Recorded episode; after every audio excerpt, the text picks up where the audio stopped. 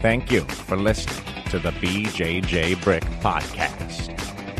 We'll be bringing you Brazilian Jiu Jitsu and good times. We hope to flatten your Jiu Jitsu learning curve, help you get the most out of your grappling ability, and meet your goals both on and off the mat. Welcome back to the BJJ Brick Podcast. This is episode 305. Today we're going to be talking about taking some time off the mats. You know, is that a good thing, bad thing? Should you be doing that and how to do that properly? Uh, my name is Byron. I'm here with my good buddies Joe and Gary. Joe, how's it going down south? Man, it's hot and humid already, but uh, looking at the weather, I see there's flooding everywhere, including uh, in your neck of the woods, so I'm not complaining. Yep. How, how are things up there today? Things are going pretty good. Gary, you, you staying dry? Staying dry. You know, I'm just a little beat up from rolling this morning, so I think I was going to take some time off from rolling, maybe. we'll talk about that. Uh, whether it's a short perfect. short time or a long time, we'll uh, we'll we'll see what Gary's looking at. I'm sure it's a short time, but uh, that happens to everybody. We all we all take some uh, uh, some bumps and bruises from time to time, and that's definitely a reason to take a little bit of time off. We have a whole list of stuff, but we have a little pre-show here with the quote of the week and the off the mat lesson and those sort of things. And we, of course, we have our post show with the article of the week and our question as well. Guys, what do we have this week for the off the mat lesson, Joe? I've got a couple of projects going on around my house right now that all have to do with cinder blocks. And interestingly, Mm, uh, the I came into anti-brick, an I see. well, I came into an abundance of cinder blocks for free uh, through the jiu-jitsu community. I needed some cinder blocks uh, to to build a little bit of a, a berm or a uh, put something along the side of my driveway to keep the gravel from continuing to run off when it rains and gets washed off. So I put out a plea on Facebook, hey, I need some bricks. And sure enough, somebody from the gym said, hey, I, I know where you can get some. And so I went out there and I got all I needed for that project. But this person's like, my brother in law's getting rid of a ton of them. They're moving all these trailers at the trailer park.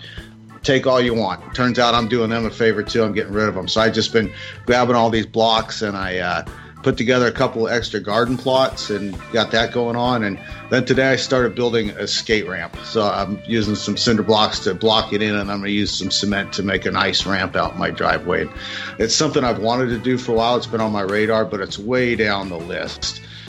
But these bricks are available, so now is a good time to do it. And you bring that back to jujitsu. I've known a lot of people that will take something like an inverted guard, not playing dynamic open guard, and they'll be like, "That's not really my thing. It's on my list of things to learn. It's down the list." Uh, you know, so so when I get to it, when I learn these other things I think are more important, then I'm going to get to that. But man, if it's on your list and your coach says, uh, "Hey, this our brown belt here, who is excellent at open guard, uh, plays a lot of inverted guard, he's going to start teaching on Thursday nights." And if that's something you've been interested in, come in on Thursdays and learn that. Learning those guards might have been way down your list, but right now you've got the materials available. You've got the opportunity to learn it. So now would be the time. So I mean, just like this skate ramp is something I, I may have not built for five years, except now the bricks are just happen to be available to me. Uh, if you've got an opportunity to pick up some bricks in jujitsu that you Nice. thought were down the line a little bit, uh, when the opportunity presents itself, take advantage of it. Joe, you did it again.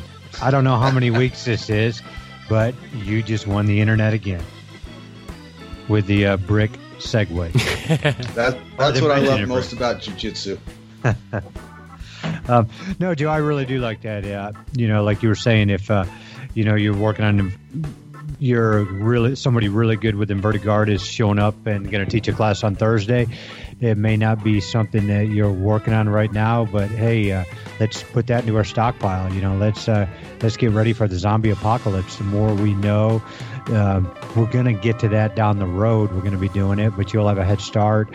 It's going to help you get better. It's going to help you understand stuff uh, when you do see it. So um, uh, definitely, it's uh, it's a good way to get better.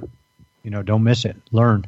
Yeah, it, you got to strike when the iron's hot, and it. I've been to I don't know how many billions of seminars. No, you know, many many seminars over the year, and sometimes you go to a seminar and they teach stuff that's just not really into your your game or, or things you do. But you could either kind of like, well, this didn't really pan out for me, or you could try to get in there and learn the best you can and absorb some information and uh, maybe incorporate it into your game. And that's just really taking advantage of that. Uh, which is in front of you, which is a really smart thing to do, like what Joe did. You know, he, he may not have been planning on doing this at the moment, but the price is right, you know, and you're able to add some bricks to the uh, to the property there. so uh, that's that's awesome, and I'm uh, yeah definitely impressed that, uh, that, that that this has to do with uh, well cinder blocks, but that's close enough. Yep. Anytime you got an opportunity to add a brick to your arsenal, man, take take that chance. Guys, I want to get a quick mention of our uh, audiobook, Your First Year of Brazilian Jiu Jitsu. It is a, a, book I made a while back. It's about two and a half hours long. It's very similar to a podcast. It's, it's just audio format of I want to sit down with you and talk to you about jiu-jitsu, really what to expect your first year, you know, some of the benefits you're going to experience with jiu-jitsu, some of the techniques you should be really focused on and maybe some of the ones that you uh, should should not be so uh, geared towards towards learning that first year. Like help you avoid some of those things that uh, are all common pitfalls. Uh, the audiobook is eleven ninety nine. There'll be a link to in the show notes. The money goes and helps support the show, and it really means a lot to us. And we've heard some great things from people who have got the start off listening to this book and and and listening to that their first year, whether it's their first day, but you know before you go actually train, or maybe you've been training for a little while, several months, and uh, you get to kind of see, hopefully, smooth some things out uh, with this. So uh, check it out if you're in that first year of grappling. Be honored to help you guys out. And it's got a picture of me hitting Gary with a with a brick. That's always nice. Always nice. We don't want you to uh, kind of lose your way in that first year. Speaking of losing, it's ironic. Uh, man has a habit of uh, the the more they've lost their way, the faster they run. Okay, that's a paraphrase, but Rollo May said it is an ironic habit of human beings to run faster when we have lost our way. And uh, we talked about this a little bit before the show, and I like Byron's take on it. I'm going to give him a chance to get to that in a minute. But when I first read it, I looked at the bigger picture of jujitsu, and I it seems like when people start to get frustrated, I, I'm, I'm included in this, and I feel like I'm not making any progress. That sometimes I confuse a lot of activity for achievement, and I, I need to do more things. I need to do them better. I need to do them faster, whatever. Uh, I start working on half guard and butterfly guard and uh, inverted zebra guard and whatever else. And I got so many things going on. And I think, honestly, sometimes if you just take a minute, take your breath, and uh, slow down, that the picture will start to come into focus and, and you can tar- start to train a little faster or a little smarter and not just harder. Yeah, that's good. And I, so my my interpretation of this quote has a little bit more uh, what what happens to me when I roll sometimes. Uh, you know, when I've lost my way, I take that as uh, when I'm rolling and I'm confused and I've been been training since 2002. It, I still get confused regularly. I still don't know what what is the right thing for me to be doing here. And uh, I, I, train gi and no gi, but I mostly just roll like I'm no gi. I don't do a lot of things with the collar. Don't do pretty much anything with the with the lapel as far as like a like, like a lapel guard type of a, a game. So occasionally, and like if we get to roll, uh, you know, this next weekend at the BJJ Brick event, if you want to confuse me, start wrapping me up in my own l- lapel. Uh, you'll see me do react in the same way. When I get confused, uh, I really have a choice: speed it up and try to try to win the situation, or slow things down and try to analyze and figure out what's happening and, and how maybe I can take it apart. And I always tend to lean towards slowing things down so if if I'm caught up in some some weird position or someplace I'm not familiar with, I I tighten things up, I slow things down, I try to figure out which limb is doing which job and, and if I could maybe take that apart a little bit, uh, where the pressure is, where my posture is. Really, just by trying to slow things down, I try to learn from that situation, uh, opposed to just try to defeat it or get out of it. And you know, I think I probably would have uh, more success rate in the moment if I reacted with a little bit more speed and, and power. But I think long term, I'm, I'm taking my my moments of confusion and trying to grow from those and learn from those. So uh, I recommend that if you are lost, don't run. that doesn't. It's hard to run in the right direction, you know, if you are actually lost. And if you get lost in the woods, next time Gary's lost in the woods, he last time he just ran away and he ended up going the wrong way. Uh, maybe slow things down. lost. Yeah, he got more lost, and thank goodness he had some marshmallows that were you know falling out of the bag, and and uh, somebody found those, and they Those were eating. marshmallows. but it all worked out okay for Gary. But it would have been much better if he would have just slowed some things down, looked around, looked for some clues of where he was, and and slowly started heading in what he thought was the right way. And just I try to do that a lot in jiu-jitsu, and it it may backfire, and it often does backfire in the moment I'm rolling, and I may get caught in something. But I think long term, I'm I'm getting a better understanding of uh, of what's happening uh, in moments of confusion for myself. So I think I'm learning better that way. You know, Byron, I, I do this uh, depending on what I'm doing. I do it the other way. Um, when I do a jujitsu, I'm with you. I, I kind of slow things down and uh, analyze, and you know, try to figure out the ways to untangle something. And and maybe, like you said, while I'm trying to untangle, I may get tapped out. Um, it may have, you know, I may have not got tapped out if I just exploded real quick. Um, but really, am I learning anything at that point? But in real life, uh, you know, work and uh, you know other stuff, I find myself just running as fast as I can. Um, you know, I it's funny because uh, this week has been very busy at work, and uh, I've just been finding myself just running, running, running, and it feels like I haven't really got anywhere. I've been making a lot of mistakes, and um, you know, I think it's because I haven't slowed down. I've been having so much going on, and you know, instead of analyzing, trying to think smarter, I'm you know just trying to do everything as fast as possible. So um, I I do you know totally agree that you know slowing things down analyzing stuff is the best way to go like you said i got lost in the woods by by running and you know and you do hear about that in, in real life. People uh, um, you know freak out they get lost in the woods and you know they end up even more lost. Uh, you know they always say uh, you know kind of stay where you're at um, you know and hopefully you told somebody where you're hiking or whatever so they can find you. But um, uh, on the jiu-jitsu mats i think i do it right. And what i'm going to have to do is uh, you know use some of my lessons from my jiu-jitsu and take it back into my workplace into my family life and uh, and you know i think i'll be doing better in all aspects of my life if i do that Nice, Gary. I like how you you took it. We took it from off the mat to on the mat, and then you bring a uh, you know a different tangent off the mat. You know, with with family and and those sort of situations.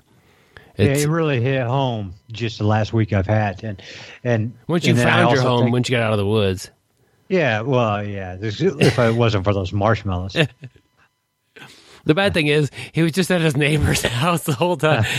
he gets really confused though. sometimes on like a Friday night.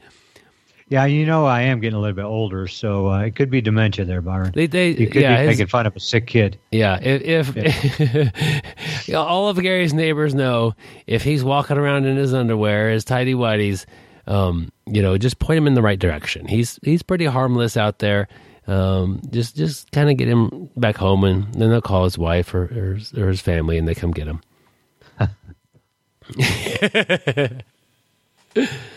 oh, if it was only that easy, Gary. If it was only that easy, it'd be awesome. Yep. When the under when the underwear are still tight and white, then Gary's neighbors know that he just escaped. When there are other colors, I've been out a little little while. Uh, and if they're gone entirely, it's been a party. Run. Yeah. Yeah, it doesn't matter if you're lost. Just run, run. Yeah, eh, just run away. It doesn't matter the direction. At some point in time, just disengage from Gary at that point. But so uh, we're doing a topic episode this week. Quick explanation, I guess. Uh, usually we do topic episodes at the end of the month. Uh, th- this week I had several interviews lined up, and and you know scheduling conflicts and some things happened, and uh, none of them really came to fruition. And and I have a couple interviews scheduled for next week, and so we could have just like done this and edited in who we're interviewing later on. But I'm also potentially getting jury duty, going to be on that, and that would just kind of annihilate my week and, and my ability to even uh, you know do anything podcasting wise. And so we, we decided to do a topic episode kind of in the middle of the month. And I- I know that these are these are popular with the audience, and you guys always like uh, when we kind of jump on a topic and, and discuss it um, kind of like when somebody jumps on your back and they're choking you out. They have, usually have a good time. Uh, so that's what we're doing here. We still plan on doing a topic episode at the end of the month, unless I get a whole bunch of interviews lined up and, and kind of want to get somebody get somebody's uh, information out a little sooner. But uh, I think we could we could manage to do two in a month. I don't think anyone's going to be too upset with us. And No, uh, yeah, we'll Joe and I. Joe and I were really we're really okay with this, but uh, topic episode sometimes does require a little more work. So, Joe and myself, Byron, I, I know we kind of just brought increase? this up, but yeah, we're looking for a little bit of a pay bump here to uh, stay on this uh, podcast. So, uh, you know, just just let let us know what you're gonna do to uh, take care of us. I work I work in percentages for with you guys. And uh, Yep. so you know the the show is staying afloat and doing okay, but uh, man, it'd be nice to to reward uh, reward you guys a little bit more than just the uh, the fun of of making fun of you every week. I know you love that, Gary. So you're going to increase your making fun of me by five percent. We're gonna try. We're- yeah. Okay, I, I'm in. I'm Okay, good. he's, Thanks. he's that's what he's here for. Uh, our rewards are sometimes uh, on the mats, and Yeah, uh, we'll we'll talk about that towards the back end of the show when we talk about the BJJ Brick event, and, and that'll be some a nice rewards seeing you guys and meeting a lot of you uh, coming up very soon. But uh, you know, have you guys looking at the topic? Uh, should you take some time off? What's that look like? Is it ever a good thing? Is it kind of a bad thing? Uh, you know, what's going on here uh, with time off? Have you guys taken, uh, you know, I I'm sure, you know, we've all trained for, the three of us have trained for many, many years. You, if you get sick or, you know, a small injury, you're, you're out a week or two, and that's pretty easy, and, and that happens within the course of a year a couple of times even. But have you guys taken off more time than that and then had to come back to jiu-jitsu? Are you talking about from injury or, or just, just, from time off? from anything. Just just you were away a bit a bit from jiu-jitsu more than a month. Uh, I guess uh, the first time I ever hurt my ribs, I was probably out three weeks. That's the longest I think I've ever been out. But uh, yeah, if, if you're talking a month, I've I've never taken a month off. No, me either. Uh, I just missed two weeks just with a bad cough and didn't want to bring it around the gym. And uh, with my weird schedule, I've missed you know a week, ten days at a time. That's not all that uncommon for me, but uh, never anywhere near a month. And and and I've never like taken a month off or three weeks off just because I need a break from jujitsu. Although one time I had a uh, abdominal it had to be a tear. I never went to see a doctor. Imagine that. But I had an abdominal issue where I couldn't. Could have uh, been pregnancy. I couldn't maintain. no, I couldn't even maintain a plank position. You know, I mean, it just felt like somebody was cut me in half with a dull knife, and that went on for the better part of a year. And it's like, you know, afterwards I thought, man, if I'd have just taken five or six weeks off, I bet you I'd have been right back to training. And, you know, I, I kept trying to push through it. And, you know how when uh, once you start rolling, the your adrenaline kicks in. I don't think you realize how much you're probably stressing something like that out. So uh, I've I've never planned on taking a month off, but at least one time I probably should have. What about you, Byron? You ever just taking a month off, either being out with an injury or just to uh, refresh your mind? I think the longest time I I'd taken off was probably a week before my wedding, and then a couple weeks after that. Uh, with with being gone, I, I really wanted So to not we get bruised on the face. so we are terrible people to be on this podcast. But we've all had friends, and we we've seen this thing. I don't think it's a bad thing to take a little bit of time off if bad that's what you need. I don't. Th- yeah, I don't think it is at all. But what I was saying is we're the cross section who Joe tears his abdominal and gets pregnant and does not take time off. Like that's crazy. Yeah. I, so Yeah. looking at all the reasons you might want to take time off, I think injury is is the the biggest one for definitely for the person who's still motivated. Like you have knee surgery, you have something wrong with your neck, or you know you could even you could even really classify uh, being kind of sick as an injury. If you if listen to my interview last week, I was I had a cold. I and, and I Yeah, and it took me a, a week uh, or plus to, to get back on the mats from that. You know, you definitely don't want to bring that into the gym, like uh, Joe was saying. But as far as if you're motivated to train, an injury, a sickness, take you right off the mats and and and make you stay away for a little while. And you know, I think it's important to to address that and to you know get a realistic expectation of how long will I be away? What can I do while I'm away? Am I able to stay uh, kind of fit in the process. You know, I I I couldn't even with my cold last week or a few weeks ago. I couldn't even jog, so I would I would I would go on like little two mile walks and stuff. That's the best I could do. I did something, but you know that's really not much when you're trying to perform in jiu-jitsu or or used to going out and, and running a few miles. But what would you guys say to to the, the injured person who, like you, got a buddy, and we've all had, lot, we know a lot of people that have had to have several months off from injury and and then want to come back. Any advice you guys have for that person? Oh yeah, definitely. I mean, I'm probably the worst person to uh, tell you, but uh, take time off. Time off is very important. Um, it, you know, you need to heal to progress in jiu-jitsu and uh, to keep it in the long run.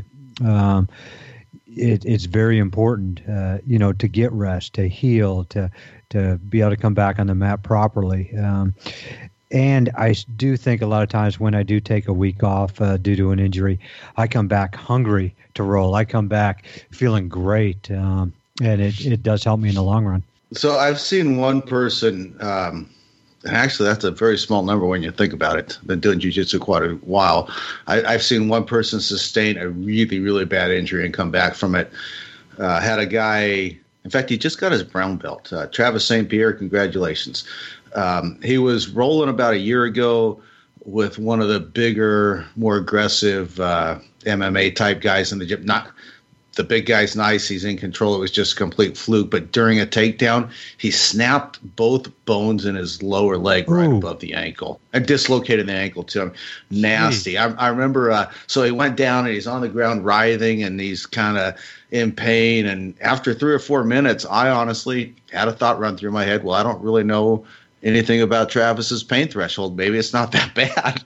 and then he li- then he li- then he lifted the whole foot up off the mat, and his foot was just flopping around. Yeah, it's like, oh god.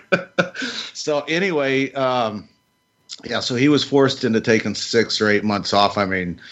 Uh, in a wheelchair for uh, you know a few weeks and on crutches for a few months after that. He came back and um, so something that I, I saw him do. I guess this would be as a way of advice is he came back slowly. You know, he started coming back like uh, he point. came back a day or two a week and just did warm ups and, and kind of uh, participated doing what he could and slowly uh, worked in. And he probably took uh, three months from the first class where he first started coming back to where you saw him two or three times a week and he's going, you know, 70, 80% in class like most people do. So, uh, if you're forced into taking three or four months off for a serious injury, I suppose that would be one piece of advice: is come back slow, uh, on a controlled pace. Yeah, and kind of, I would say, reset your expectations. You're not going to be. I think your timing will probably be a little bit off from what it was after uh, that sort of a, of a break. Uh, you just won't perform quite as well as you were the day before you got injured like that, and, and that's okay. Just don't be frustrated with yourself on that one. Uh, also, with the injury, have a real talk with your with your doctor or, or surgeon or whatever you're whatever you're dealing with, and say, when can I get back to some fitness? And, and and mark down the calendar. You know, this day I could start walking. This day I could do you know upper body exercises and you know do some curls in the squat rack or something like that. Get you get you going. Um, or maybe some stationary bicycle activity. I don't know. Like to me, it's get get back into some kind of fitness because it's so much easier to maintain that than it is to uh, have to build that that cardiovascular engine back up to where you had it. So if you can, as soon as you could start maintaining, uh, try to do that, and I think that's a that's a big help. And then also have a uh, have a date. You know, when can tell you. So I I talk to to health professionals, and, and if I've ever had any problem, like what do you what do you do? You know, jujitsu.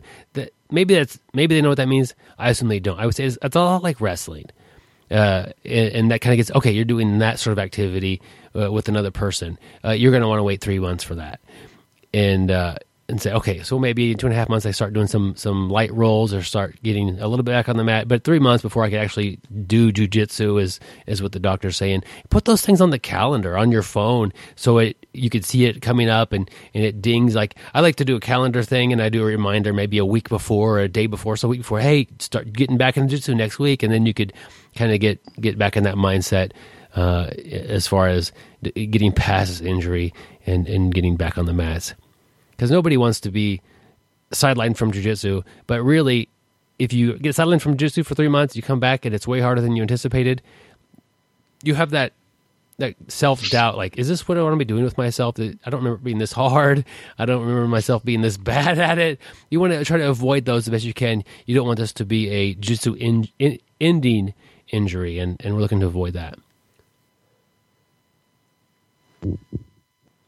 I've I've seen some people, uh, you know, take some time off the mats because they've just lost that that desire that they had for jiu-jitsu, and it might be looking at burnout that maybe they were coming five days a week all the time, and it kind of got to a point where it the it was a tipping point, and now they don't want to do it at all anymore, or something like that. Um, you guys have anything for somebody who's thinking about taking some time off because it's not as enjoyable or not as uh, they're not as passionate as they used to be? You know, I do see that happen all the time. Uh, you see people, they're just not having as much fun as they used to. And, you know, you just mentioned, Byron, you know, they're training five days a week. And sometimes I think you might just put too much training in. You're always sore. You're not getting time to relax. You don't have a lot of stuff going on on the outside and your whole life is getting devoted to jiu-jitsu and sometimes it might be good to at that point take a week off uh, just to let the body heal let the mind refresh you know cut down a little bit on your training. Um, you know everybody's different but i also think in those points or in this time is where your teammates are your teammates and your instructor are really important. And because uh, what can happen if somebody ends up, you know, they're going to take a week off, and you know how the world goes. A week turns into two weeks, turns into three weeks, turns into six months, turns into a year. And if us as teammates and friends and and school owners and professors, if we don't reach out to that person, you know, hey, is everything going okay? Hey, uh, you coming back today, or you know, is there anything I can do to, you know, can I come pick you up? Uh, I just think because I've had times when I've been injured and I have had my instructor call, and that means the world to me. Or I've had, you know, friends asking, "Hey, are you going to be back uh, Friday?" You know, I'll be there Friday. Or, you know, "Hey, I know uh, your knees bothering you. How about I come back? Uh, you know, I'll be there Friday if you want to roll Friday, and we can just roll really light." And uh, you know, I think that you know, having the support of your teammates, your gym family, makes it uh, easier if you do take a little bit of time off from burnout to make sure you get back and it doesn't turn into a prolonged uh, absence. You know, Gary, you mentioned that, and it reminds me that uh, one of the things that, that I see in jujitsu that, that I think might be a little problematic is we're constantly elevating the guy that comes four or five times a week and is getting noticeably better every six months. You know, I mean, like that's the model that we put forward that everybody should be striving for. And you know, in other uh, activities in America, guys playing city league basketball, guys golfing, guys doing whatever. There's always a, a percentage of those guys that they've sort of just reached the level that they're comfortable at, and they're just enjoying the activity, and they're not obsessed with getting the best score or winning the the biggest tournament. And I think when we kind of hold that model up as th- this is what everybody wants to be four or five times a week getting better every six months you know winning tournaments. We hold that up as the goal. And then when people fall short of that it can be discouraging excuse me and and almost drive you out of the sport. And um, I'm not really sure where I'm going with this, but I, no. I, see that as as being a little bit of an issue within our uh, within our jujitsu community. Yeah, I do agree with you that on with on that, Joe. Um, you do see a lot of people, you know, feel that they're not good enough. They're not progressing at the same level. And I mean, we've had questions from listeners over that that hey, you know, I started at the same time as this guy, and and I'll go back to uh, Byron and I. We started basically the same time, and and Byron got so much better. Much faster than I did, and it would have been easier for me to quit. And uh, you know, just watching, you know, trying to prog- you know, watch my progression with Byron, and uh, it I, for me it did a little bit different. It made me want to, you know, try to get better. But you're right, Joe. Everybody has a different reason for doing this. Uh, you know, a lot of people, like myself, are just happy with where I'm at. Um, you know, I know I've talked many times on this. Uh, you know, if I don't have a smile on my face when I'm rolling, I'm doing it wrong for me. You know, and and what's good for me may not be good for you. Other people want to win world championships. I mean, I would like to win a world championship. I know it's not going to happen. Um, I can say it's going to happen all the time. I'm not going to beat guys, you know, that we've had on this show, you know, Brian Marvin and people like that.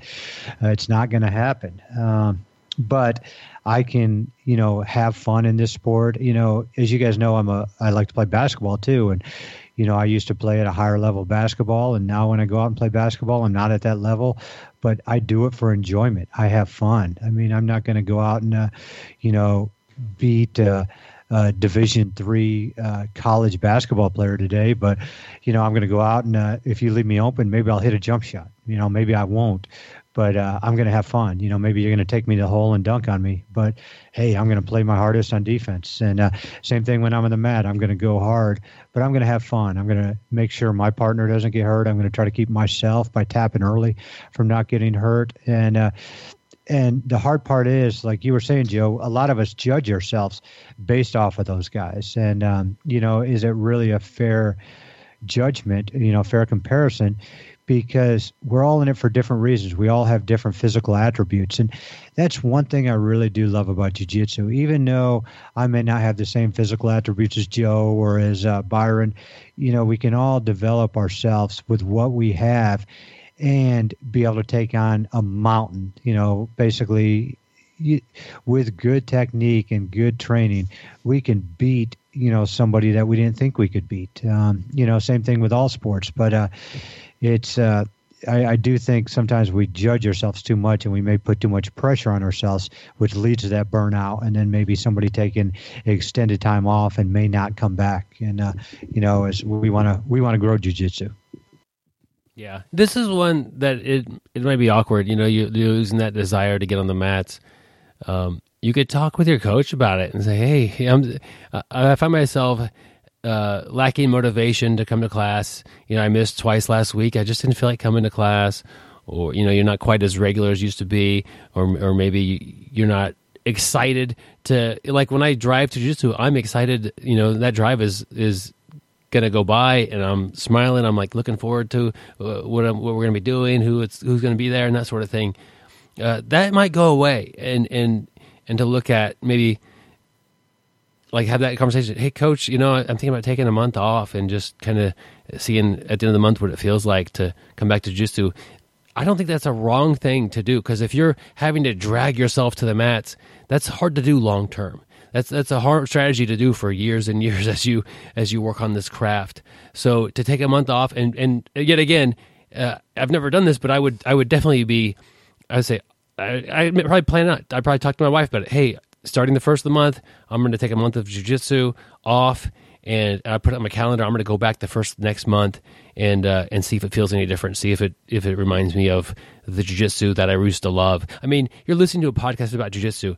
You, you don't just do jujitsu. It's kind of something you do. It's not really very fun for you. And then seek out a podcast to listen to about jujitsu. Like at some point in time, you really loved it to where you you were far enough into it that you wanted to listen to a podcast about jujitsu while you're off the mats. Like that, that's quite a desire uh, to go deeper into this this world and this this community of jujitsu. And so uh, if that's gone maybe taking a little bit of time away isn't a bad way to reignite that flame and uh, and, and, put the romance back onto the uh, uh, to the situation.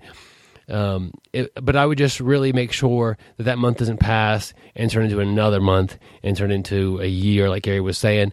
Uh, so, like by telling my wife, I'm coming back in a month help, help me do that and putting in like a reminder on my phone. This is the day I'm I'm back on the mats. And then even if I don't feel like it, go do it, and maybe it'll feel good. Maybe it'll be something that I enjoy again. Uh, I think that's a, that's one way to do that with a with a few safety measures to to make it a possible uh, success story in the long run. You know, uh, real quick, I was saying Byron was talking about, uh, you know, sometimes may not be, a, you may lose that passion um, and you know it might be a bad not a bad time to take time off and hopefully you get that back i can say you know i spent like a year one time i did lose the passion i was going to quit the sport i really started hating it i as byron you hit it right on the nail i didn't like that drive you know, I knew it was night for practice and I'd be at work and I'd be like, man, I don't want to go. And I would think of excuses not to go and find ways not to go. I, I really did lose that passion for a while.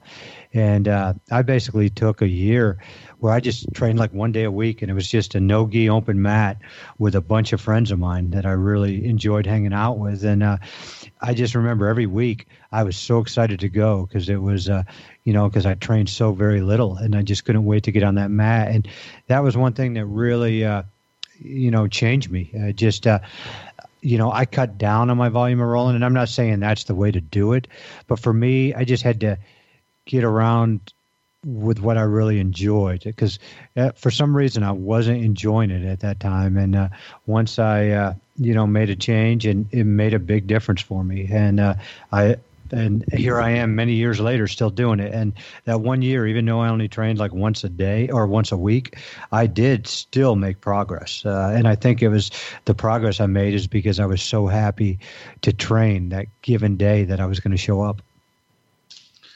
Gary, just uh, out of curiosity, was that year that you only trained once a day or once a week uh, during the BJJ Brick era, or was that before? It was much way before. It was kind of early in my career. Um, so two, two or three years after you started, then. Yeah, yeah. I was a blue belt at that time, and I just, I just lost, you know, the fun of it. I, I Byron hit the nail right on the head with what he was talking about. I didn't want to go. I mean, I used to drive, and you know, I was looking forward to it, but I would get in my car and I would make myself go because I was paying for it. And yeah, I mean, I would justify myself going, but I wasn't having any fun. It's like when you have a crappy job that you don't like to go to, and you show up every day and you're just dragging. That's you how got, I you felt. got bills to pay still. yeah, yeah. That that's really how I felt. Um, you know, it was a, it was an awkward feeling, and I'm glad that somehow somehow I got on a path that uh, made me get that made me stay in the game you know, even though I was only rolling one day a week, I, I think if I would have took a year off and not rolled, I don't know if I would ever came back. You know, by me kind of staying into it with like one foot in, I kept me still in the game, and uh, I think that's you know something that kept me going. And you know, I can go back to how I am today, like you know, being a little bit older. I don't, you know, maybe I'm not as good when I'm going against the younger competitive guys. And I think at my younger age, I would have been upset that, you know, these younger competitive guys are, you know, schooling me.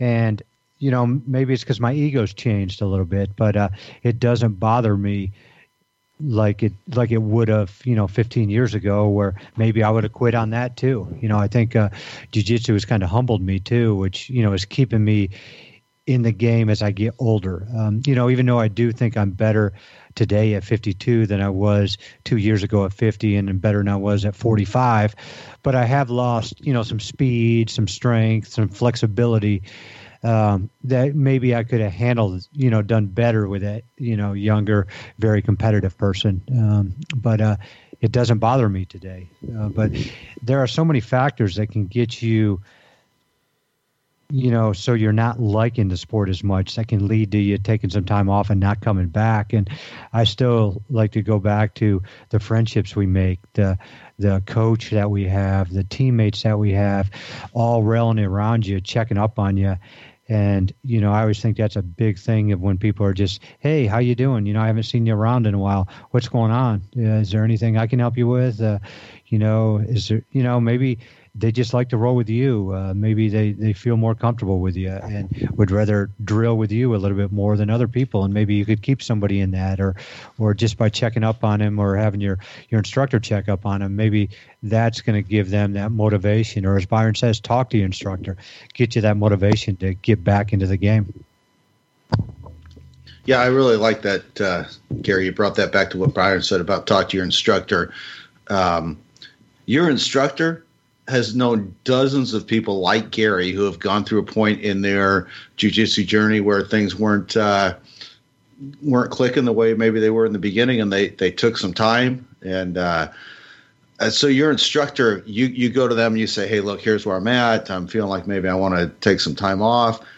They know five other people that have been in your shoes, and they may be able to offer you a solution like like Gary, I think you came on that on your own, but your instructor might say, "Hey, why don't you just come to open mats on Saturday for a while, or or why don't you just uh, take a private lesson once a month or once a week, or you know, they they may have some ideas for you that would allow you to uh, take a little time off without completely separating yourself uh, from jujitsu development."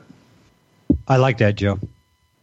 Yeah, your instructor is is hopefully a, a great, you know uh, teacher of techniques and strategy and all that stuff, but also could be there for you if you're having some like hard times with something like this. And and they've undoubtedly seen people hit this sort of a wall before. Hopefully not. A, it's a cinder block wall, not a brick wall. no, and, that's uh, easy to break through. That yeah. but uh, you know, it's just it, from a business point of view, they don't want you to quit either. Like like you much rather have a, somebody be your your uh, customer for five or ten years versus the next two months and be totally burnt out and gone forever. And and so they just you know they, are hopefully your friend and hopefully you know, have a good relationship, but they also want you to do jujitsu for the long term. So uh, you know they, will be looking for ways to help you get past this cinder block wall that you've you've kind of hit into.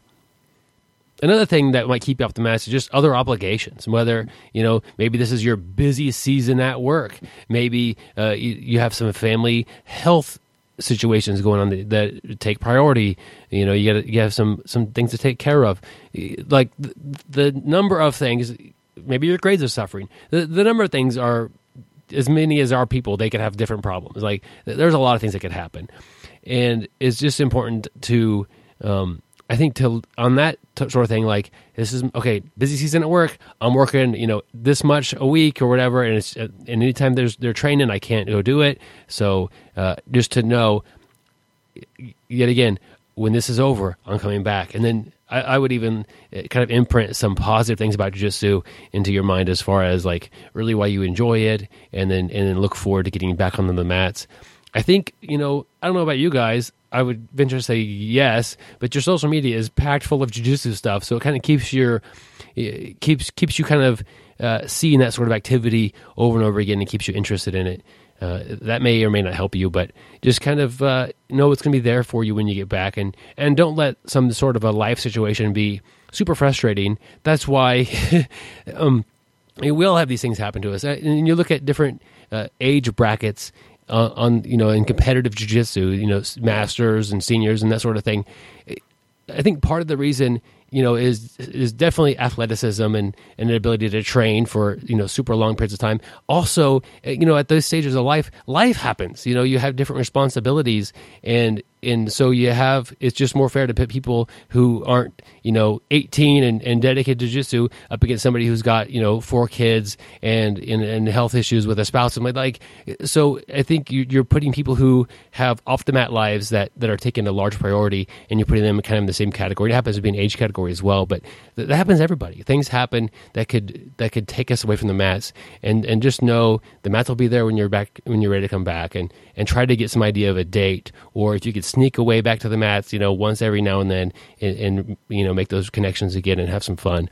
Uh, it's also a good way to kind of relieve stress sometimes too. Yeah, I think that's key, man. I think that uh, I, I, would never tell you that jujitsu is the most important thing in your life. Uh, for most of us, it's not. We've got wives or husbands, kids, grandkids, uh, jobs that we have to maintain, and the reality is those things are more important than jujitsu and if you maintain that balance and like byron said you just stay involved. I mean if you've got two kids and the third one on the way and jiu-jitsu is uh, interfering with the time you need to spend with your spouse man I, I, say take a little time off. And then like byron said come to open mat when you can stay involved with the community. And once that kid gets out of diapers you get back into class and can continue on with your journey.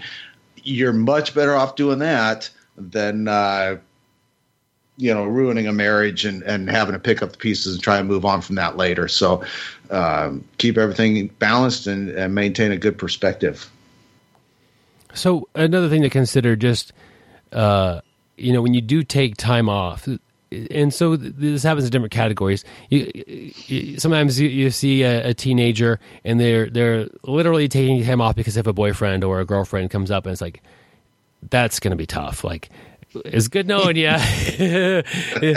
but uh, you know, what are you replacing the time with? Are are you filling it with a video game? I've I've lost good teammates, adults, to video games.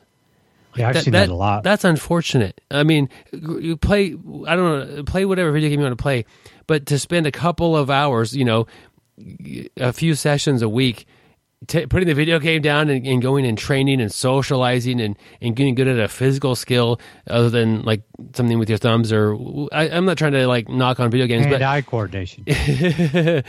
but it's. Uh, what are you replacing jiu-jitsu with? Are you just watching Netflix all the time now instead of going to train? like it's you, you need balance in your life and you could definitely incorporate other activities into your life and, and have balance but i, I would really uh, hesitate to replace something with jiu-jitsu that doesn't provide the value that jiu-jitsu does if, if you you know if you're doing jiu-jitsu and you love it it's great and you discover surfing and you love it and it's great and it just switches to now you're a surfer and it's like there's no, that's fine. Like there's nothing that we could say that would, uh, and I wouldn't even want to change anybody's mind if that's what you if that's what your passion is. That's great. You get a lot of health benefits. You get there's a community involved with that. I'm sure I don't know anything about surfing, but uh, it, but just just try to compare the two activities. Uh, like what are you replacing with? Maybe it's just nothing. Maybe you're just sitting at home. I don't know, and say, well, which one's actually bringing more of a benefit to my life? and, and just make a real comparison. And if and if your passion is now you know horse riding or something like that, Gary, uh, you know getting lost in the woods, like do a little pros and cons, and and you probably have room for both of them, uh, or maybe one of them doesn't really deserve as much space as you're giving it. I like what you're saying. You know, maybe you have room for both of them. And, you know, I can look at myself and Joe. Uh, Joe really likes to skateboard. I like to play basketball. And uh, I really think, uh, you know, me playing basketball keeps me from, you know, being on the mat all the time, which there's nothing wrong with being on the mat. It's sometimes if I put too much time on the mat, I'm not as excited about jujitsu. So, you know, I'll go off and I'll play another sport a couple days a week. And, uh, you know, I'm still getting my cardio, building my legs up, having fun with, you know, coaching and playing. So it's something I really like. I know Joe's the same way with uh, skateboarding. A lot of his uh, jujitsu guys skateboard. You know, it's great for your balance. It just clears his head. I bet he's smiling when he's doing it, having a great time. And, and plus, you get to work on your break falls. Um, so, uh, yeah, forward rolls.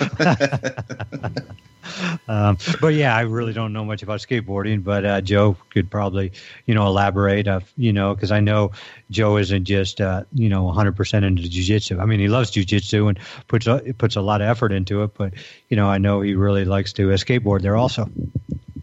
Yep, every time I wipe out at the skate park, I think, man, I'm glad we don't do jujitsu on concrete. but I mean, both of you guys could do this kind of evaluation if you were like, I just want to skateboard. I don't want to do jujitsu anymore. It's it's where I'm. Uh, what do I want to do? And then and make a real comparison. What does skateboarding do for me? What uh, does jujitsu do, or what did it do? And in it, and, and realistically, skateboarding could win. Like in all yeah. categories. It could be like this is really what I want to do. You know, this is great. Yeah. I'm going to do all the time. Or maybe there's a balance there where you skateboard a few more days a week than you do jujitsu.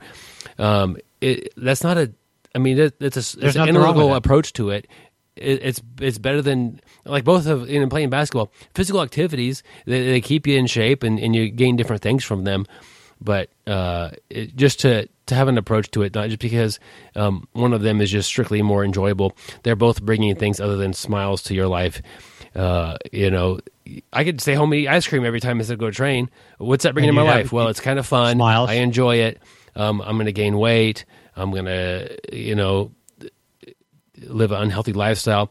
Uh, suddenly, jiu-jitsu starts to to look a lot better. You know, I'll lose some of that weight. I'm going to be able to to be fit, and maybe I'll see my abs again someday.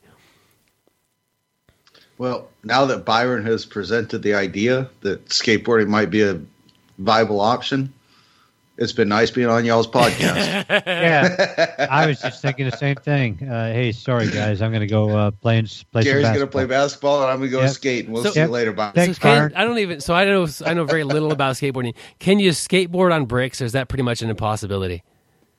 Oh no, yeah, you can skateboard on bricks. Uh, the uh, surface that you have the skate on will determine what type of wheels you Ah. want to use, but yeah, you can skate on bricks. So start the brick uh, skate podcast. Joe, you know what we should do? Basketball on skateboards.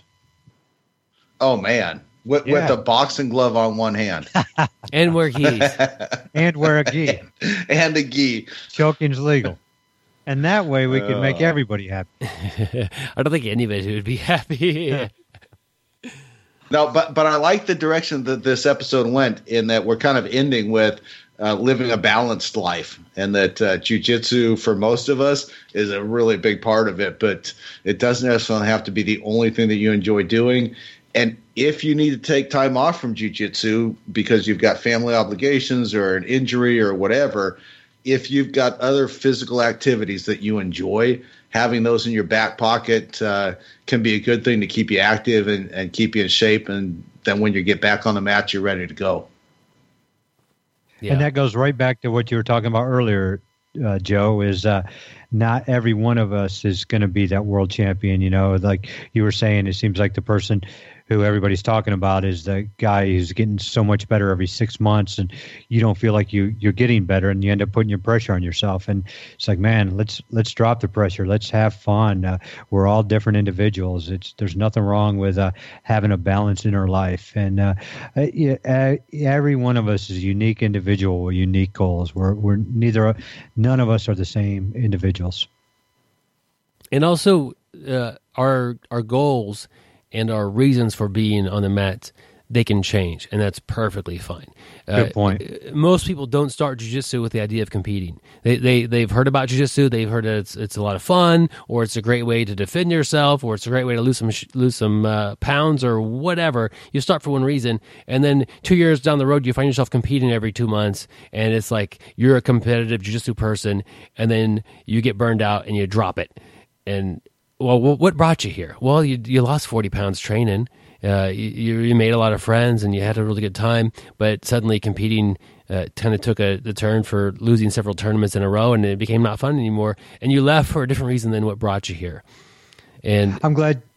I'm glad you said that, Byron, about how our goals can change. You know, I started out in jiu-jitsu. I watched Royce Gracie in UFC one and two, and and to be honest, I wanted to be a, a bad person. You know, I wanted to have those skills where I could, uh, you know, hurt somebody, uh, take care of myself if something happened.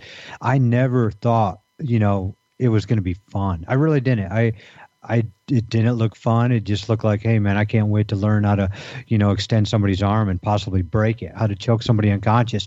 That was what my goal. I wanted to, you know, become that person who could do that. And today, my goal is to have fun. I could care less if I get a tap. I want to have fun with my training partners, and it to me, it's a big game. It's no different than a couple kids that go out in the front yard with a with a stick and pretend like they're you know, you know, having a battle. And uh, that's I'm having a fun battle, and uh, and that's what my goal is today. Is did I have fun? Did I you know stress my heart a little bit to keep me in shape? Did I? And uh, you know, it's going to make my life longer. Man, I'm glad you found jujitsu, Gary, because I like the Gary that does not want to hurt people yeah, not, yeah, not that I was trying to better hurt than the. Gary that yeah. wanted to rip people's Yeah. arms off. Yeah, no, but I really wanted to, you know, be a bad, you know, person if I if I could, you know, if it ever happened. Yeah. You know, somebody ever started trouble with me that uh, I could break their arm off. And uh, today, I can tell you, if somebody came up to me and tried to start a fight with me, I guarantee I would walk my way out of it, try to shake his hand. You know, I'd be prepared. You know, I wouldn't let my guard down, but I would do everything possible to walk away. And I wouldn't have And done that- that. it's going to be more of a butt scoot away, Gary. But yeah, you keep that guard up. That, that's like the whole Miyagi thing comes 360 because I, I think one of the earliest martial arts quotes that I'm aware of was like, "You learn how to fight so that you don't have to fight. So it's like uh, Gary came into this thinking, I really want to be able to take care of myself. Uh, if my life is threatened, I want to be able to break you guys' arm or do whatever I have to do to survive. And now that Gary can do all those things, it's kind of the last thing he thinks of. So, uh, Gary, that's really a, an awesome sort of representation of what martial arts can do for you. Yeah, yeah, martial arts, uh, jujitsu, just uh, it's awesome. Yeah, I I don't even know how to put it in words, but it's it's definitely changed me for the better. Yeah, Gary, I think we can all relate. At least the people who have, uh, you know, saw that early Royce Gracie and started jiu-jitsu soon after that. It was like yeah. th- this guy has an amazing skill of fighting. He doesn't look, uh, you know, much different than me physically. Like he's just a normal person. I would like to learn those skills, whether I ever use them or not. Like that's a learnable. He's he's a skilled person, and and people are teaching this. Sign me up. That sounds like a neat thing. And e- eventually, you'll figure out when you do jiu-jitsu for a few years, you you you're really learning how to fight somebody else who also does jiu-jitsu because that's where the challenge is. You know, if if you want to like the street fight type of thing, you're fighting unskilled people. You, it's it's really not as as I don't want to say it's not challenging because there's different rule set, but if somebody doesn't know jujitsu, it becomes really easy to do jujitsu to that person, and it, it, seems like a really high level. And in reality, it's just they have no idea what you're trying to do, and they don't know how to stop it. And uh, so the fun for me is is getting better against people who are also really good at jiu-jitsu and trying to ramp that up a little bit. That's pretty fun. What would what would you guys say as, as far as a teammate's taking time off? So now you're in a role of a, a fellow teammate, maybe a coach, and and the, and the, the student comes up and says, "Hey, you know, I think I'm uh, taking some time off." Or, or, a teammate's gone for a little while. Maybe they don't tell you anything. They're just they're just gone. And the, the sad thing about this, sometimes it's hard to notice because you're if you're like me, I'm not at any particular class every you know every Tuesday. I don't make it to class on that day, so I don't notice when somebody's gone because I miss a Tuesday. They I assume they maybe they missed it too. Maybe they were there. I don't know. Uh, but sometimes people just kind of just drop off and disappear, and you you do lose some some really good friends that way. It's like man, it's been three months since I saw this person. Uh, do you guys have any advice when it comes to dealing with a teammate that is just unannounced, or maybe they're asking for some advice? Is like I think I'm about taking time off. What would you guys say to that person? So interesting you should mention that. I got a message from a guy that I've trained with off and on for a few years. And it was uh, I've got 15 or 20 jujitsu t shirts, large and extra large, that I don't need anymore. I'm looking to get rid of. You interested? And I, I just kind of sat on the message for a day or two and didn't respond because I'm thinking, here's a guy that's not doing jujitsu anymore. So I messaged him back and it's like, uh, you take some time off or what's going on? And he's like, yeah, I just I don't have time for it right now. So, long story short, I get a bunch of free T-shirts out of the deal. But what I'm doing in this particular situation is what I what I think can be problematic sometimes is when you leave the person with the feeling that I don't respect you quite as much anymore because I thought you were uh, serious about jujitsu. You know, so I guess my advice is I'm leaving the guy with, you know, hey, looking forward to seeing you back on the mats if you ever want to come back. It's it's no big deal. Uh, we all have different priorities in life, and I know you've got kids and family things going on right now. And I, I'd say that's my advice: is just to make sure they understand that you come back three years from now and you're going to be pretty easy for me to tap, but that doesn't mean anything. You know, I'm going to be glad to see you back, and and wherever you are at that point, you just start from there and you just move forward. So, I think it's important to, to make them feel like they're welcome back when they're ready.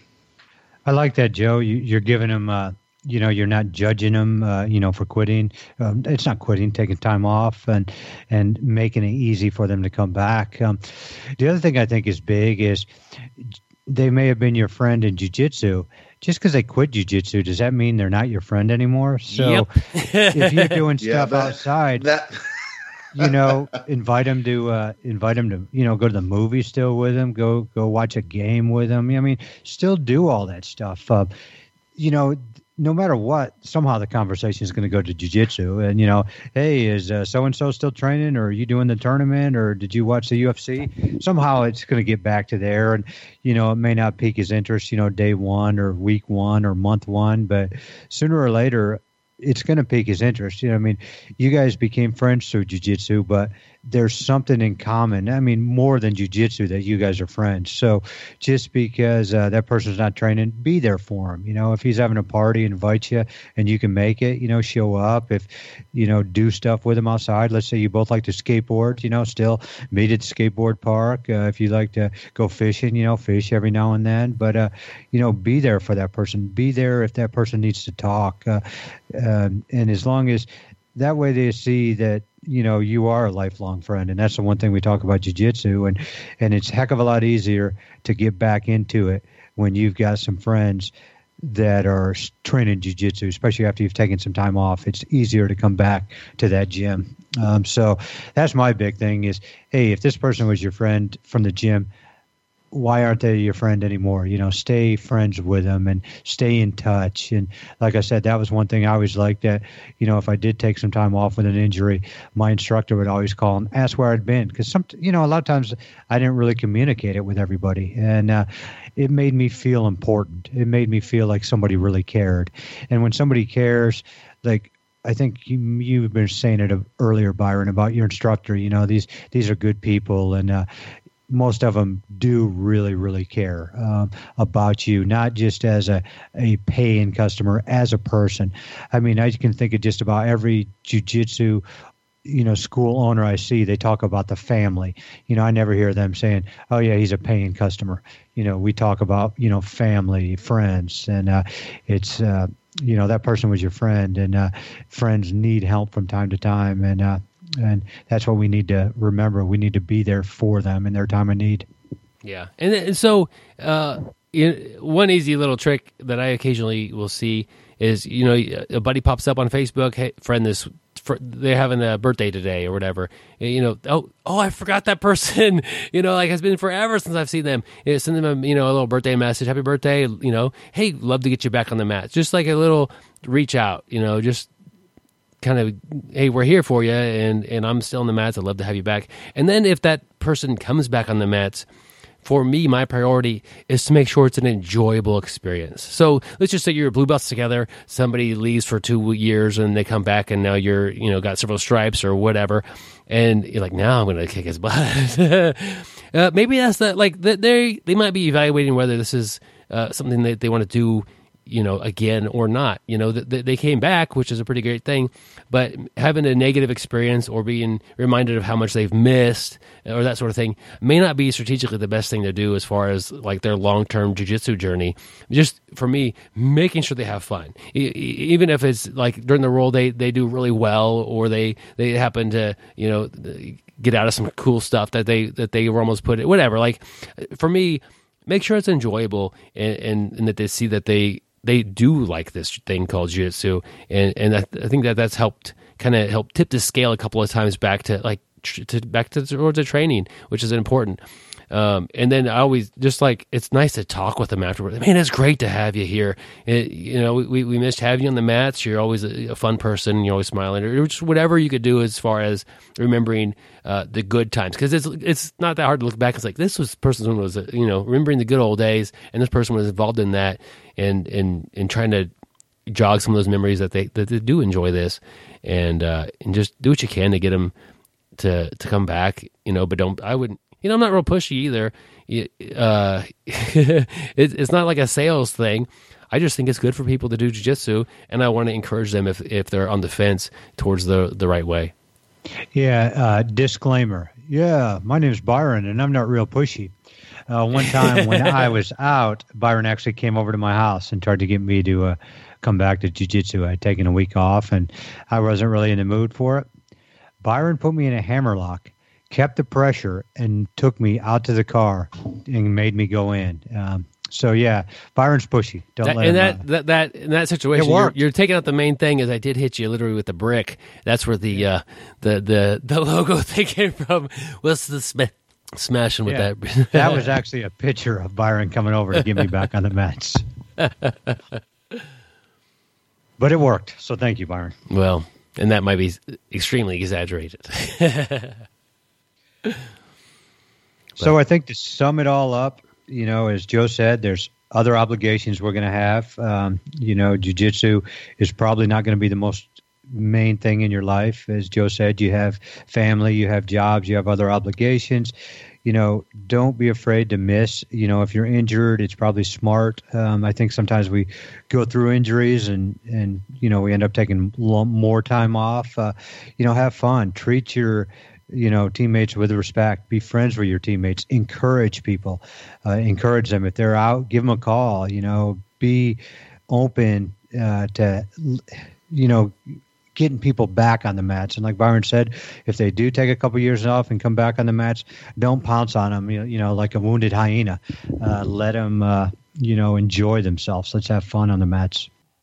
Yeah, good way to sum that up, Gary. And if this is episode that uh, you think a friend might need to hear or, or enjoy hearing, or just has some information that that would be valuable, uh, we'd appreciate you send it to them.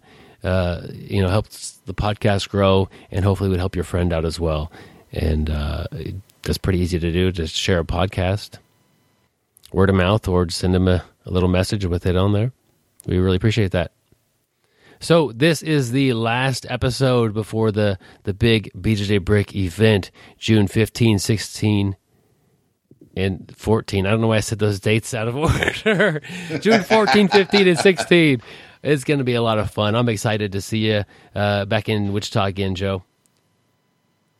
Yes, I'm excited to be back in Wichita, Kansas, the vacation destination of America where jiu-jitsu happens.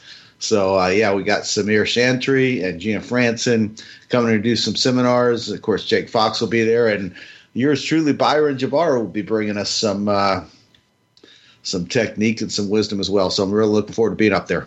Yeah, I don't. So last week it may have been off air that Joe brought up a really interesting point. I don't. Maybe it was on there. I don't remember.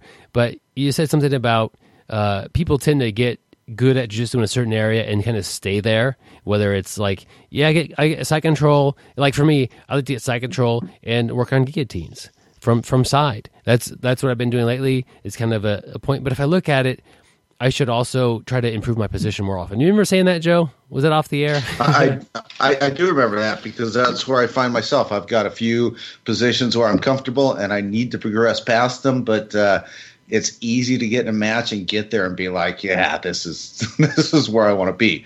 So uh, tell me more about what you're thinking. And that that's it. Really influenced the way. So on the 16th, I'm teaching a, a, seminar basically, and uh, I'm really like thinking about that and the way I'm structuring my seminar. Uh, we, we all when we grapple, even if you can't make it, you know, for the for the big uh, BJJ Brick event here in Wichita, we all should be progressing towards the two most dominant positions in jiu-jitsu while we roll. Like like like Gary, he he's got an amazing side control, a lot of pressure, uh, really good kimuras, really good arm bars. But Gary, you know, as an honest critique, and I do it too, you should be pushing to go to mount sometimes and be pushing to go to back control sometimes because those positions are so strong that we that we need to find ourselves there more and more often. And and so on Sunday, uh, I'm really taking that, and I'm going to urge everybody to to push their jiu-jitsu towards, uh, and we're going to be focused on back control and, and finishing from the back, taking the back, and, and not just as a you know like a good thing to do, as a place you should always be looking to get to because the the position is so strong. It's why it's and think about it. If you have somebody in your guard, you have really two options. Um, you could try to sweep them or try to submit them and and I know the answer for me and most people, it's typically easier or has a higher success rate to sweep the person than actually land the submission. Uh, I don't know why that is, but it it's it's easier to sweep. Did you guys agree on that one? You get more sweeps than submissions from your guard. I, I do, and I think that's because of your opponents that their highest priority is to not get submitted. So you, you chase the submission, and it ends up in a, a sweep oftentimes and, and so looking at that, it's it's a little bit easier to improve your position as as you go in your jiu-jitsu than it is to actually just finish. So I'm I'm going to make a case during the seminar that we should be improving position until we get to the most dominant positions and then the finish there will be a lot easier. And that's we're going to be working a lot from the back. I, have been studying a lot and, and, and, really working with my own game and trying to develop some uh, some things. And uh, really excited to teach this and just hopefully just change some perspectives as far as when you're rolling, you should always have the like the idea that is this can I improve my position? Yes. Then let's go ahead and look at, do, at doing that just for higher uh, rate of success from that position. I'm really looking forward to teaching that uh, on the seminar on the 16th. The 15th is the big day. We have Samir and, and Gina teaching seminars, uh, two amazing instructors uh, we'll be teaching. And, and, June 14th, if you can come here on the Friday evening, uh, we're going to be kind of open mat, get meet and greet, and lots of rolling. So uh, we'd like to see you then. There's a link in the show notes, uh, a picture there. It'll take you to the Fox Fitness webpage, and you could you could reserve your spot there. We'd be happy to have you guys. We got to meet a lot of listeners last year. We really pumped to do it again this year. So, Byron, I got an interesting question for you. Well, I find it interesting, but of course, I'm I'll, I'll deliver a fairly boring answer. so, so we have talked on this show multiple times, and it's been discussed in multiple articles and on other shows that you know a good way to sort of get your jujitsu progressing forward is to have two or three positions or two or three moves that you're proficient with from every position. I'm kind of listening to what you're saying, and I'm thinking about what we've been discussing, and I'm thinking if one of those moves that you're proficient with it doesn't advance you to the next position, then maybe you don't have the right two or three moves. In other words, if I've got two or three moves from guard and they're all submissions, my game might still be a little lacking because the part of the purpose is to get to the next best position. From side control, if I've got three submissions but no reliable way to get to mount, then maybe uh, my game's still a little lacking. Is that what you're thinking? Yeah, that's that's a great way to look at that, Joe. Yet again, I'm, I'm learning from you this week. At least, at least, this time, I think it's on air versus last week. I don't. I think we had an off the air discussion. Sometimes we we continue to talk about jiu-jitsu, and you mentioned you know the desire to just kind of stay where you found a good submission and, and to hunt for that, opposed to improving your your uh, your position first. And and yeah, good insight, Joe. I appreciate that, man. Joe, that you know, kind of what you're talking about reminds me of our article of the week. Uh, understanding your learning style and getting the most out of your BJJ training. You know, like you guys were just talking about. You know, instead of you get your you get comfortable in a position, but you're talking about, uh, you know, hey, let's uh, progress to the, the most dominant positions, and you know, so how can I make myself better? You're like, hey, let's get to dominant positions. But you know, this one is understand your style, but how do you get the most out of your training? Um, you know, most people say to get better, show up, and we say that all the time. And definitely by showing up, you're going to get better. I mean, we talked about taking time off today. Um, you know, a lot of times when you're taking time off, you're not getting better, but maybe you're healing. Uh, maybe your mind's getting better. So there are some positives to it. Uh, but this is a good article here by uh, Sam Kelly that just, you know, gives you little hints of how to become better at jiu-jitsu. And, uh, you know, the very first one he talks about is taking notes. And one thing I've noticed about, and I will go back to a uh, seminar from last year at the BJJ Brick event uh, Tim Sledd uh, was one of our special guests there last week, and Tim Tim has had a great seminar. Uh, really taught us how to uh, you know put some crushing pressure on people. But he passed out a syllabus uh, to everybody who was there, and you know just talking to him, he's like, hey, you know, not only is this syllabus is going to kind of tell you where we're going, and it'll kind of jog your memory afterwards, but we've got space to take notes for people who don't bring a journal or, or maybe forgot it. And, you know, I thought that was a great idea of what he did. did. Um, I, I still have mine and I still have notes on it. But, you know, taking notes, um, you know, it can be after class, it can be during a break um, will allow you to you know keep some stuff fresh in your head because I, I know I've done it so many times I've I've learned something maybe learned a place to put my hand or you know some detail on a specific move position concept and you know, I get back and it's been a couple hours later and, and I don't fully have it. And, you know, I can even talk to one of my training partners who didn't write it down and that person may not fully have it. But uh, that person who wrote it down, there's your uh, most important teammate for the day. So, you know, take some notes, uh, you know, what you've learned. Uh, um, and, you know, we've talked about Maroon, um, uh, the app Maroon. We had the uh, founder on there too. So that's, a, you know, a great way to take notes too. It just doesn't have to be pen and paper. Yep, I, think one of the valuable things about taking notes is just that uh, um, revisiting what you just learned and physically writing it down is a great way to uh, really cement that in the learning process. but repeating it and troubleshooting afterwards, I, I guess I kind of throw that into the same um, same category. If you're fortunate enough to go to a gym that promotes a really open dialogue about technique and uh, you know what about this and, and what if we tried this? I think that's all really valuable. I like when a class is over and then uh, uh, most people are getting dressed, but there's always three or four hungry students on the mat, and they're still like, "Hey, well, when we did this technique tonight, I was having trouble here," and another student will come up and, and say, "Well, here's what I did to get over that."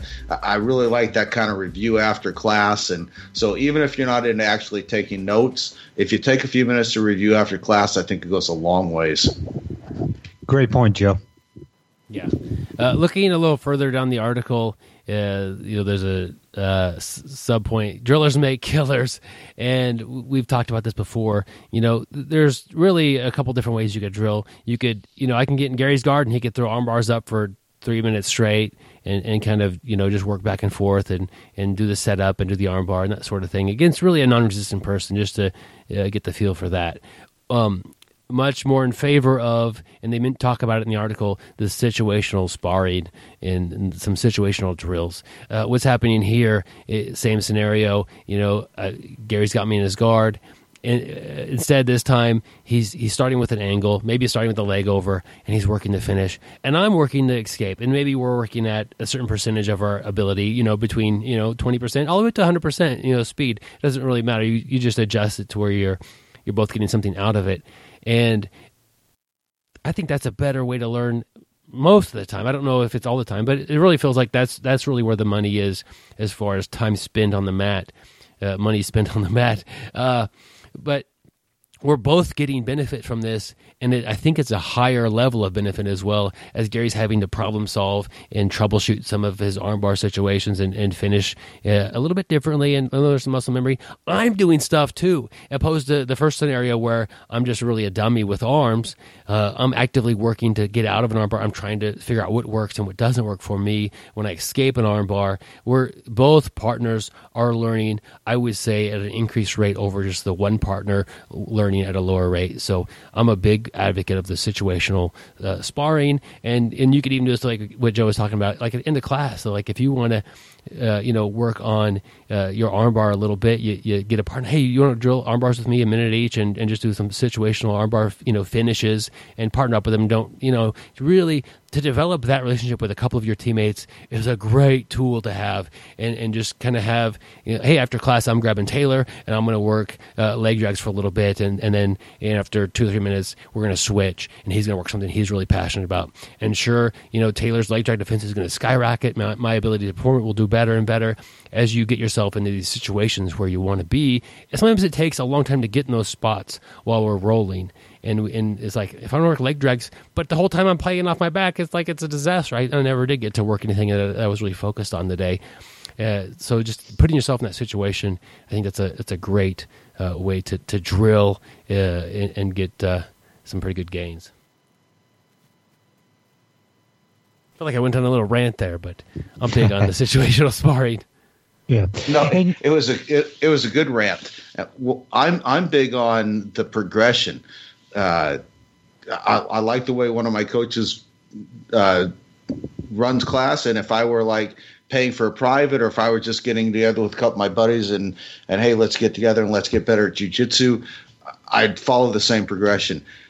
You you do a technique, um, you hit some reps with increasing resistance from your training partner. You know, you've you've got a relationship, and they can see when it's getting too easy, and you know they they increase the uh, the resistance, and then a couple of rounds of positional sparring from the same position with the goal of you know you pass or you submit or sweep, and then you start back over, and then open mat. Um, to me, that's the best format. We're talking about knowing how you learn best, and for me, that's how I learn best. So, um, I, I, love that methodology, and if you haven't tried it, I would encourage you to do so. And Sam's last point here, uh, he calls it the devil in the details. And you know, I really like this little paragraph too. He's he's talking about as you progress further in your jiu-jitsu journey, you know, you narrow your focus more and more. Um, you know, he talks about you know, the difference between getting a sweep and, or getting stacked, you know, can rely on your grip. And it may not just be the grip, you know, it's maybe you're gripping the wrong way. Maybe your hands are, are wrong. And you start, you know, and thinking, why does this work the way it does? You know, you look at a lot, you know, a lot different. And uh, you know, I, I, can think of that as, as my own journey. As as I went farther, it used to just be to learn one move, and then uh, it learned to, you know, then I started putting stuff together, and then you know here lately it's i've really focused my my narrow my focus more and more. And it's you know now it's just these very small things i learn you know different ways to base or different ways you know my hand positioning makes a big difference. But uh, um, you know I, th- I think that's great. The devil is in the details. He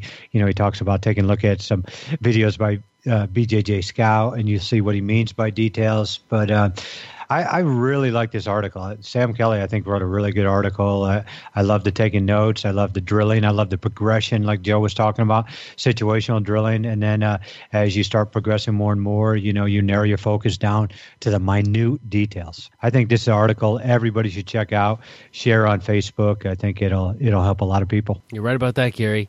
Uh, a lot of people are helping us, and by a lot I mean uh, several dozen. It really does help a lot having having a a, a team of uh, Patreon supporters, and it's not hundreds, um, but all of their support. You know, really makes a, a, difference on what we're able to do. You know, it even helps. You know, bring Joe up here to the BJJ Brick event and and and help us uh, train with him and, and and build our relationships. Uh, you know, with each other. Uh, I want to give a, a shout out to our newest Patreon supporter, James. Uh, thank you so much for joining us on Patreon. And then I have another shout out. Uh, Jamie has uh, upped her contribution from uh, one dollar to two dollars uh, an episode. And so, you know, there's always a thing like, do people like supporting us on Patreon? Do they sign up for it and forget about it? I'm always a little bit worried about uh, providing the right amount of value to somebody, and I want to feel like that they don't I don't want anybody to sign up and pledge a dollar per episode and then not listen and forget that we exist. Like that's not what I want. Uh, and when I've never seen anybody increase their pledge that they've already been pledging. And so, man, Jamie, it feels really good that uh, that you did that, that you're still listening, and and that you you see value in this, and I really appreciate that. And if you want to sign up on Patreon and support us, uh, you know, every episode that comes out a little bit, that means a lot. We'll mail you out a five inch BJJ Brick gi patch and a sticker, and you are welcome to join our private Facebook group. And the, the private, private Facebook group uh, has really helped decide this episode uh, this week. And I threw up a whole bunch of different topic ideas, and, and several of them were commented about and discussed in the comments by our, our Patreon supporters. And, and we're going to be pulling uh, multiple uh, shows from that discussion, and this is just the first one on the list. It was the first one to be commented about, so I was like, I'm gonna go down the list, and uh, that's why we're talking about should you take some time off, and and and when is that appropriate? Uh, that discussion was brought to you really kind of a, in a way by one of the Patreon supporters.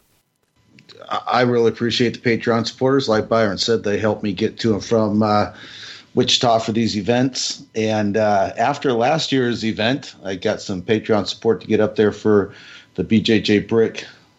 What what what did we call it last year? The Omoplata Palooza. Omoplata Uh, and, and so I thought, you know, this is awesome, and I, I uh, uh, watched some jujitsu guys, some skateboard guys on YouTube, and man, I found one of those guys that I was consuming a lot of content with, and started supporting them as a way to kind of give back since I was a beneficiary of this and I can't speak for everybody in their finances, but I can tell you that the few dollars a month that I give to this guy, uh, I don't notice the money missing, but I do notice uh, the benefit that I get out of his channel, and, and I enjoy watching him grow and, and benefit. And I'd almost be willing to say that you'll get more out of supporting the BJJ Brick than it will cost you. How's that for a sales That's pitch, great guys? input, uh, Joe. if you if you like something, you should support it if you can. Joe wants a 10% raise now, Byron, not a 5%. we'll have to work on that. but uh, man, I get help getting to and from Wichita, Kansas. That's all I can ask for, man. guys, we're really excited. Uh, oh, real quick, I almost forgot. We do have a, uh, just a frequently asked question that we get uh, from nobody in particular. If you want to send us a question, we'd be happy to answer it on the air. Send it to bjjbrick at gmail.com.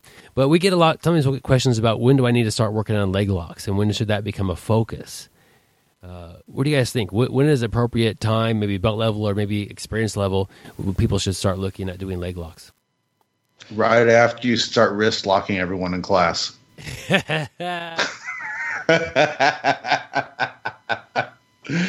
Uh, you know, it it depends so much on the gym you go to and the culture, and uh, you know, I go to one gym that's pretty much IBJJF compliant throughout, and uh, there's a lot of white belts and some blue belts at the school, and so leg locks are not big. And then I train at another school where it's a lot of no gi, a lot of uh, super fight kind of things, a lot of MMA kind of thing, and it's uh, you're doing leg locks right from the get go, heel heel hooks at white belt. So a lot of it depends on uh, where you're training, and it, it, never hurts to be ahead of the game. I would say you don't want to get you don't want to be in a school where it's old. this is only allowed at purple belt or brown belt, so I'm not going to focus on it until I get to that belt. You you don't want to be behind. So. Um, yeah, just just go with the flow, and I guess try and stay one step ahead would be my advice. Yeah, I think you know 10 15 years ago people would say you know that people want to say early like you know a lot of people will today will today. You know we've we've trained with Rolly Delgado a lot. He teaches a basic straight ankle lock that is really really really effective you know uh, basically IBJJF legal. And you know I think you could start training them on, on day one. Um, you know if you have a good instructor I I I know Tenth Planet, you know, teaches uh, leg locks right off the bat. You know, they're very incredible grapplers there, and uh, um, I I don't see any problem. Like Joe said, you know, and it really depends on the culture of your school. Some schools are are gonna wait a lot longer, you know, and and some schools will may teach them day one, but um, I see no no issues with it. Yeah, uh, I I would say that that one thing that you should be cognizant of are are you should have a way to a good guard pass that you could usually do. Like I hate to see you start attacking the feet because you can't pass the guard. Yep, good point. And that's that's I think some of the early frustrations with coaches is like this person uh, hasn't learned proficient guard passing and they're just wanting to attack the legs just because it gets them somewhere.